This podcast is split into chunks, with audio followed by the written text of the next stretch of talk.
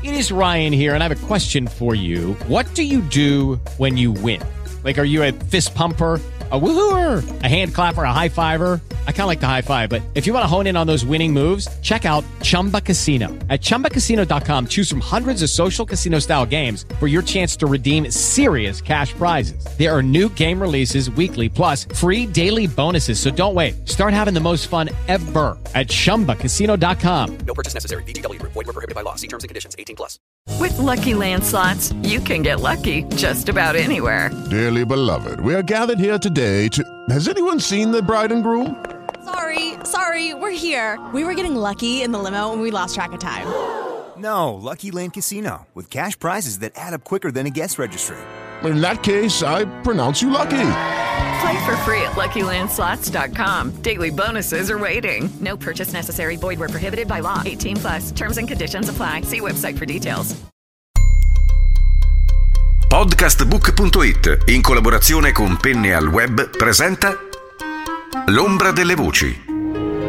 Alla scoperta del ghostwriting con Sara Infante e Ivan Scudieri. Ben ritrovati cari amici di podcastbook.it, ancora l'asticella resta alta perché anche oggi abbiamo un ospite assolutamente straordinario, ma prima di presentarlo devo salutare la mia socia ormai in affari e in podcast sul ghostwriting che risponde al nome di Sara Infante. Ciao Sara! Ciao Ivan, saluto tutti gli ascoltatori e anche oggi Ivan abbiamo un ospite che veramente ci farà tremare sulla sedia, perlomeno per l'emozione bene, ma non vedo l'ora di ascoltare quello che ci dirà, quello che ci racconterà, perché veramente oggi bisogna prendere carta e penna e prendere appunti, perché sarà una puntata piena zeppa di contenuti importanti. Il modo in cui presenterò questo ospite è assolutamente romantico, perché lei è una correttrice di bozze, è un editor, ma soprattutto lavora dalla sua baita dei Monti Biellesi insieme alla sua dolce pelosetta che risponde al nome di Luna, la nostra ospite invece risponde al nome di Chiara Olivucci. Ciao Chiara! Ciao Ivan, ciao Sara, grazie mille per, per questo invito, sono, sono felicissima di essere qui con voi. Benvenuta Chiara, veramente. Io vado subito dritta con la prima domanda perché sono curiosissima di ascoltare tutto quello che ci dirai. Credo che ci regalerai tanto materiale. Prima domanda classica. Chi era Chiara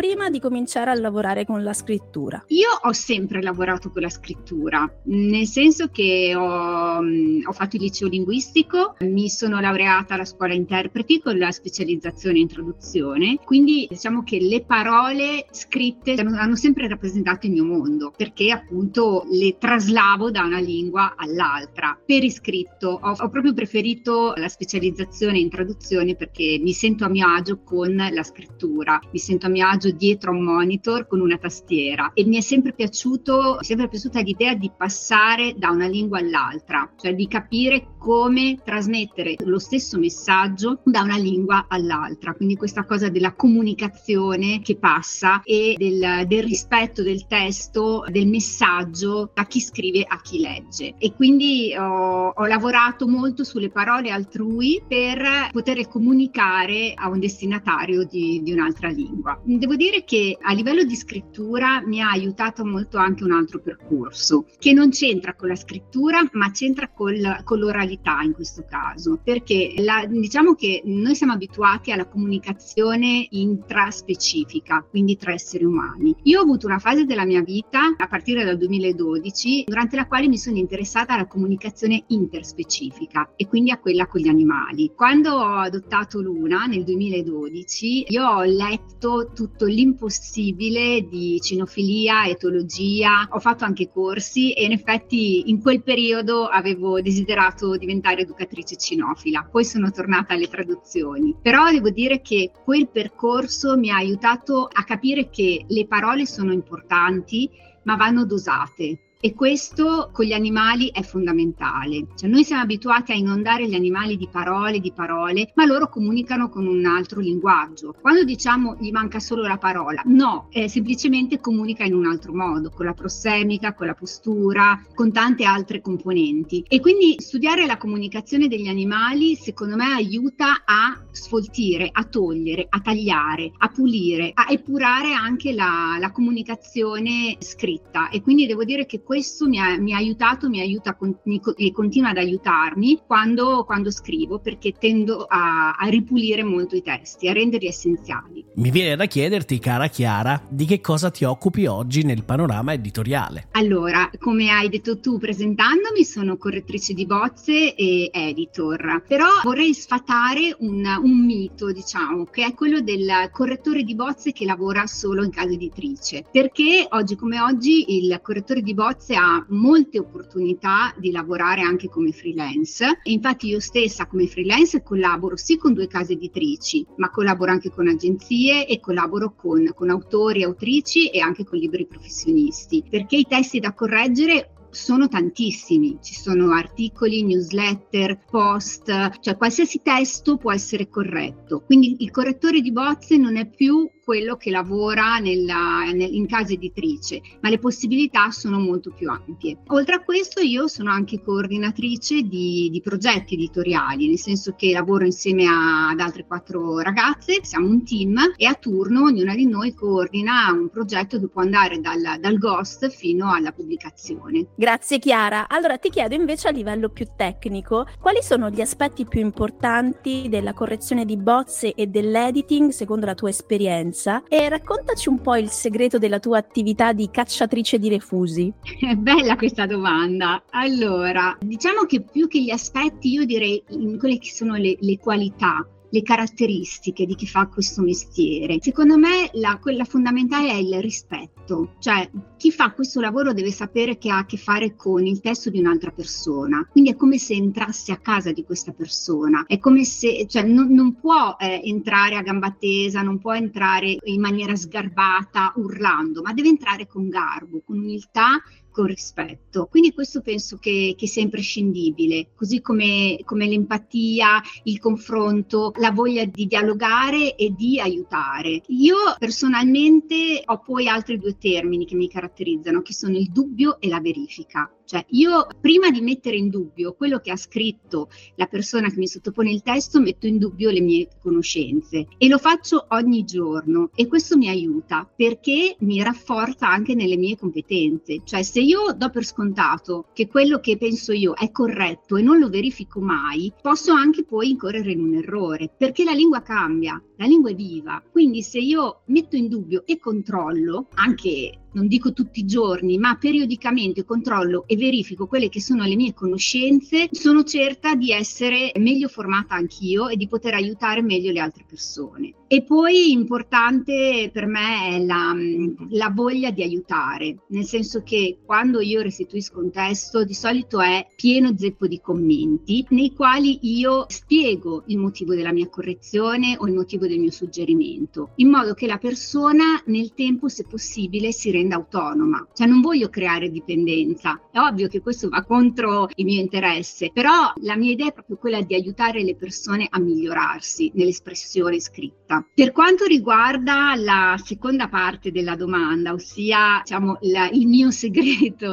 allora intanto nei vent'anni, eh, io ho lavorato per vent'anni come traduttrice, quindi vent'anni di traduzioni e anche di revisioni, quindi io eh, rivedevo i testi tradotti da altre persone, quindi già lì ho aguzzato moltissimo lo sguardo, l'occhio, quindi ho, ho, ho, l'occhio proprio clinico, critico, chiamiamolo come vogliamo, e quindi mi sono abituata nel tempo a scovare gli errori, a vedere ciò che, ciò che non tornava a livello sintattico e stilistico. E poi appunto c'è sempre questa, questo discorso della verifica, del mettere sempre in dubbio tutto, cioè io metto in dubbio veramente qualsiasi cosa, cioè io so di non sapere e anche se so di sapere controllo. E con questa affermazione molto socratica, Chiara, voglio chiederti invece di approfondire un aspetto molto importante. Quando ci siamo incontrate la prima volta appunto per proporti questa intervista e per conoscerci meglio, mi ha colpito un'affermazione che hai fatto e che mi trova assolutamente d'accordo sull'importanza della collaborazione fra le diverse figure professionali per gestire un progetto editoriale editoriale. Tu stessa anche prima hai citato il tuo team, lavori in team, anzi ti chiederei di, di presentare anche questo team perché credo che sia corretto. Insomma, tu ci sei, ma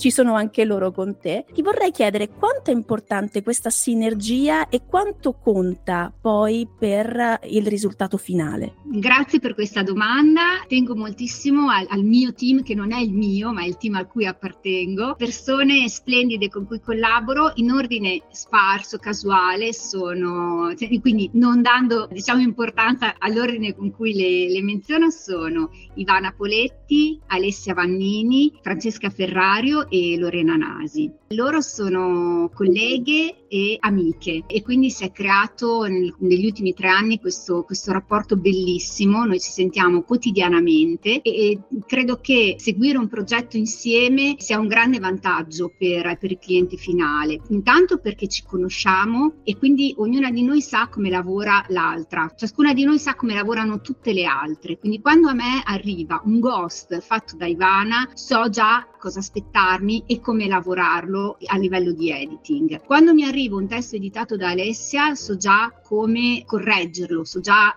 come lei ha lavorato. E quindi questo velocizza i tempi, non ci sono tempi morti tra noi, abbiamo una chat di, di, di gruppo su WhatsApp in cui ci scambiamo dubbi, pareri. E quindi diciamo che è tutto molto fluido, molto veloce, non, non, non c'è da recuperare la mail, la telefonata, siamo sempre operative e quindi questo secondo me è, è un grande vantaggio per, per chi si affida a noi perché appunto seguiamo il processo dall'inizio alla fine senza, senza perdere tempo, senza perderci in, senza disperdere nulla. Si è parlato tanto di sinergia, di cooperazione. Chiedo a te, cara Chiara Olivucci, se hai delle indicazioni tecniche per ghostwriter, autori ed editor su come sarebbe corretto presentare un testo ai correttori di bozze per agevolarli nel loro lavoro. Quindi questo passaggio di testimone come può essere fluidificato? Allora, sicuramente curando la formattazione. Almeno personalmente ho bisogno di un testo bello pulito, ordinato e infatti le ragazze che lavorano con me lo sanno e mi forniscono dei testi che sono quasi perfetti a livello di formattazione. È proprio l'occhio che ha bisogno di, di pulizia quando deve lavorare in quest'ultima fase che è molto delicata, in cui non, non ci si può lasciare sfuggire nulla. E quindi curare la formattazione,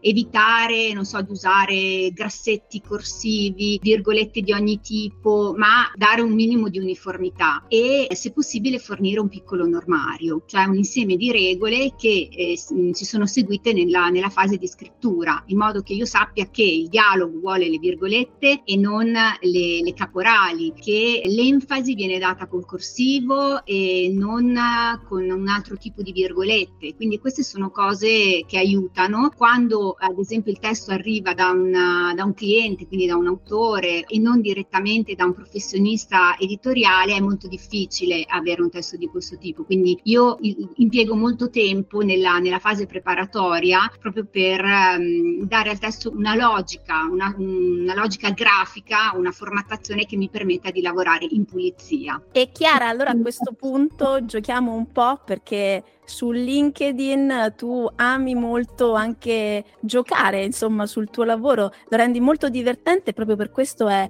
un piacere seguirti. Ci sono delle rubriche, in modo particolare una, ma lascio a te parlarne, in cui appunto vai a raccontare un po' di strafalcioni. E allora ti chiedo quali sono quegli errori da brivido che in qualche modo fanno saltare i correttori di bozze dalla sedia? Sì, beh, io ho una rubrica che errori comuni che piace moltissimo, è nata per caso, però piace sempre. Oltretutto ci sono alcune, alcuni miei contatti che amano poi creare storielle sotto nei commenti utilizzando questi errori. Beh, allora, eh, diciamo che l'uso improprio dei termini mi fa sempre molto sorridere. Ad esempio, di recente è capitato trasaliva invece di travisava e quindi è proprio un travisamento, cioè quando usi termini nel contesto sbagliato nel modo sbagliato e non è nemmeno una questione di omografia, cioè sono proprio termini completamente diversi. Guarda, te ne potrei citare una, il desse, dasse, quello ecco, che una cosa che mi proprio è il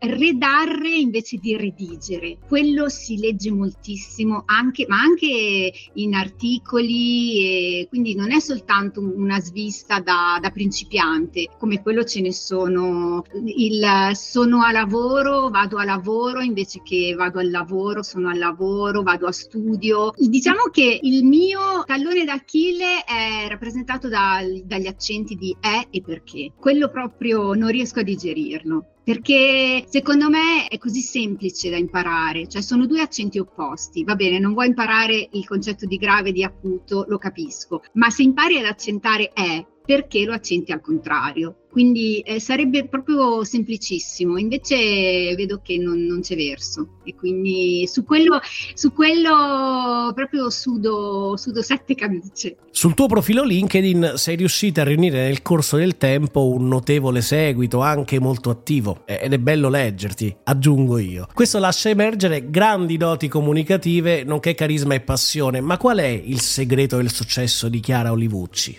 Il segreto del mio successo mi fa un po' sorridere ridere.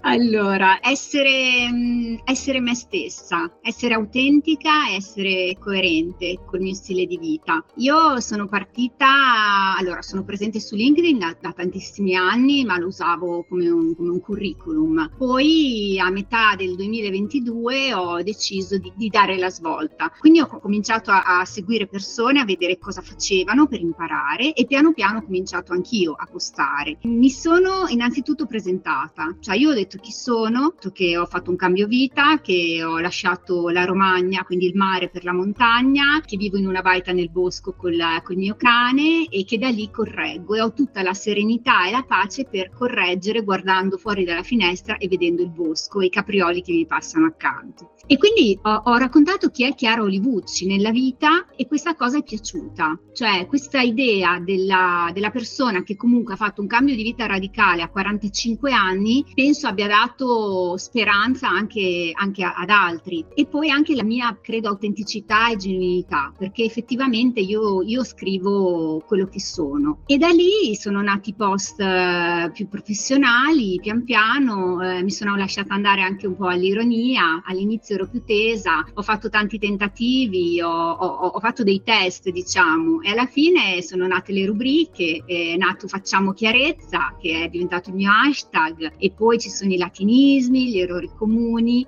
La cosa che mi piace molto è la, la collaborazione, a me piacciono i post collaborativi. E in, in, in, moltissimi dei miei post ci sono le vignette di Lorena Nasi, che è la mia collega e amica ed è una bravissima grafica che mi accompagna appunto, ma ci sono anche altri post, quest'anno collaboro con Ripartiamo, poi ho creato la, la rubrica Animalismi, che sono i, i, latinismi sugli animali con Sabrina Lorenzoni. Quindi mi piace anche collaborare, partecipare al, um, ai post del, delle altre persone e sicuramente ci vuole comunque tanta pazienza e tanta costanza. Arriviamo ad una domanda un po' più profonda, Chiara. Tu sei una correttrice di bozze, quindi insomma per chi ti segue tu sei quella antipatica che corregge diciamo, è un po' difficile accettare umanamente la correzione, però di fatto, posso dirlo da ghostwriter, tu sei la migliore amica eh, di un autore, cioè non si può andare in pubblicazione senza essere passati per un correttore. Quindi immagino anche che nel momento in cui ti esponi pubblicamente sulla piazza di LinkedIn, molte persone saranno con l'occhio aperto a cercare eventuali refusi o errori di Chiara Olivucci, anche perché Chiara è una correttrice di bozze, ma quando scrive scrive avrebbe bisogno anche lei di una correttrice di bozze. Ci, ce lo raccontavamo un po' la volta precedente in cui ci siamo sentite. Quindi io ti chiedo, com'è che vivi e integri il tuo diritto all'imperfezione nell'essere una, una semplice utente e scrittrice, una persona che si affaccia su LinkedIn come se stessa sostanzialmente, senza la, la pretesa di voler correggere e di essere corretta? Allora Sara, io ogni volta che clicco su pubblica ho paura. diciamo che l'ansia da prestazione c'è sempre, c'è sempre proprio perché, perché il mio lavoro è questo. Allora io eh, i testi li preparo con largo anticipo, è difficile che pubblichi qualcosa istantaneamente e quindi lascio decantare, me lo rileggo, eh, lo lascio riposare ancora, lo rileggo e poi eh, non nego perché l'ho, l'ho già detto che i miei post li faccio comunque rileggere a una collega perché la mia professione consiste nel correggere i testi altrui perché non li conosco, ma i testi che scrivo io li conosco, li conosco talmente bene che è possibile che mi sfugga qualcosa. Quindi partendo da questo presupposto io comunque li faccio leggere. Poi capita che sfugga comunque il refuso. In quel caso mi dispiace però lo accetto. Accetto molto volentieri i commenti privati di chi me, me, me li segnala. Questo lo apprezzo tanto perché è umano sbagliare ed è gentilezza segnalare in maniera garbata. Non amo gli interventi a gamba tesa, quelli direttamente sotto al post. Io non li faccio mai, anche cioè, se potrei, anche se sono stata a volte chiamata in causa, ho stoppato subito questa abitudine perché io non, non, non vado a commentare sotto i post di persone che conosco o addirittura che non conosco per criticare, assolutamente. Io mi permetto di, come, di mandare messaggi privati a chi ci tiene e, e a chi me l'ha chiesto e questo lo faccio volentieri per migliorare proprio la qualità di ciò che si trova su LinkedIn. Però ecco, apprezzo chi me lo fa notare in forma privata. Mi dispiace perché ho prodotto qualcosa che non è perfetto, però diciamo che lo accetto e anzi lo gradisco perché mi miglioro anch'io. Evviva l'imperfezione, io direi in realtà. Siamo pronti per la mia domanda preferita. e la domanda preferita, ormai lo sanno tutti, è questa. Chiara Olivucci e l'intelligenza artificiale generativa. C'è un rapporto e se sì che tipo di rapporto c'è? So che ami questa domanda e quindi sapevo che sarebbe arrivata. Dunque, io ho sperimentato, ho provato a utilizzare ChatGPT, anche l'ultima versione la 4, quindi con possibilità di accedere a internet. Penso che sia uno strumento che può aiutare, può aiutare in fase di brainstorming soprattutto, cioè può aiutare a dare delle idee, a dare degli spunti può aiutare a fare un confronto, a confrontarsi, però bisogna saperla usare, cioè bisogna istruirla.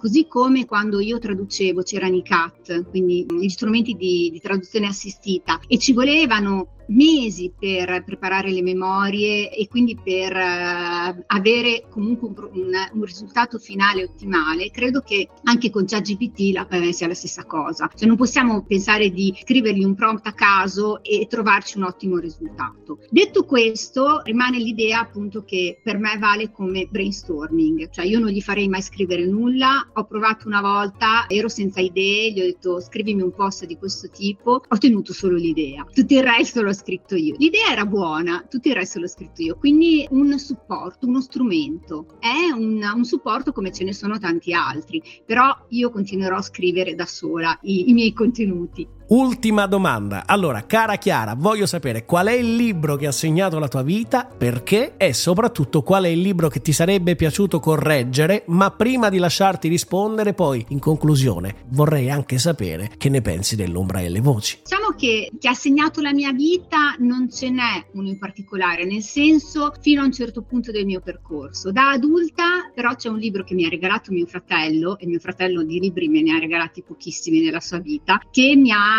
colpita al cuore, che è Fai bei sogni di, di Gramellini, perché racconta un'esperienza che è simile a, a, quella che ho vissuto io, nel senso che io ho perso mia madre a tre anni. Nel mio caso non è stato un suicidio, però diciamo che tanti pezzi di quel libro sono pezzi della mia storia e di quella di mio fratello, quindi quello proprio mi ha colpita al cuore l'ho, l'ho riletto più volte. Per quanto riguarda il libro che vorrei correggere, allora, mi piacerebbe correggere i libri di Laura Imainessi Messina perché è un'autrice che io adoro, proprio il suo stile, il suo modo di raccontare il Giappone, io amo molto il Giappone, quindi mi piacerebbe correggerli. Però ce n'è un altro, c'è una persona a cui vorrei fare un tributo che è Marili Cammarata. Marili Cammarata per chi fa correzione di bozze è un, un mito, nel senso che ha scritto il primo libro sulla correzione di bozze in, in italiano che è Il correttore di bozze. Io ho avuto la, il piacere e la fortuna due anni fa di intervistarla al telefono, è una persona molto, molto graziosa. Lei mi ha confessato che il suo libro non è stato corretto da nessuno, perché essendo lei correttrice di bozze non le è stata data la possibilità di avere un correttore. Ecco, questo conferma quanto appunto il correttore non possa avere un correttore, ma quando scrive il correttore è un autore e quindi anche se il libro non è più in, in circolazione, non è, non è, più in vendita, diciamo che a quel libro lo correggerei volentieri.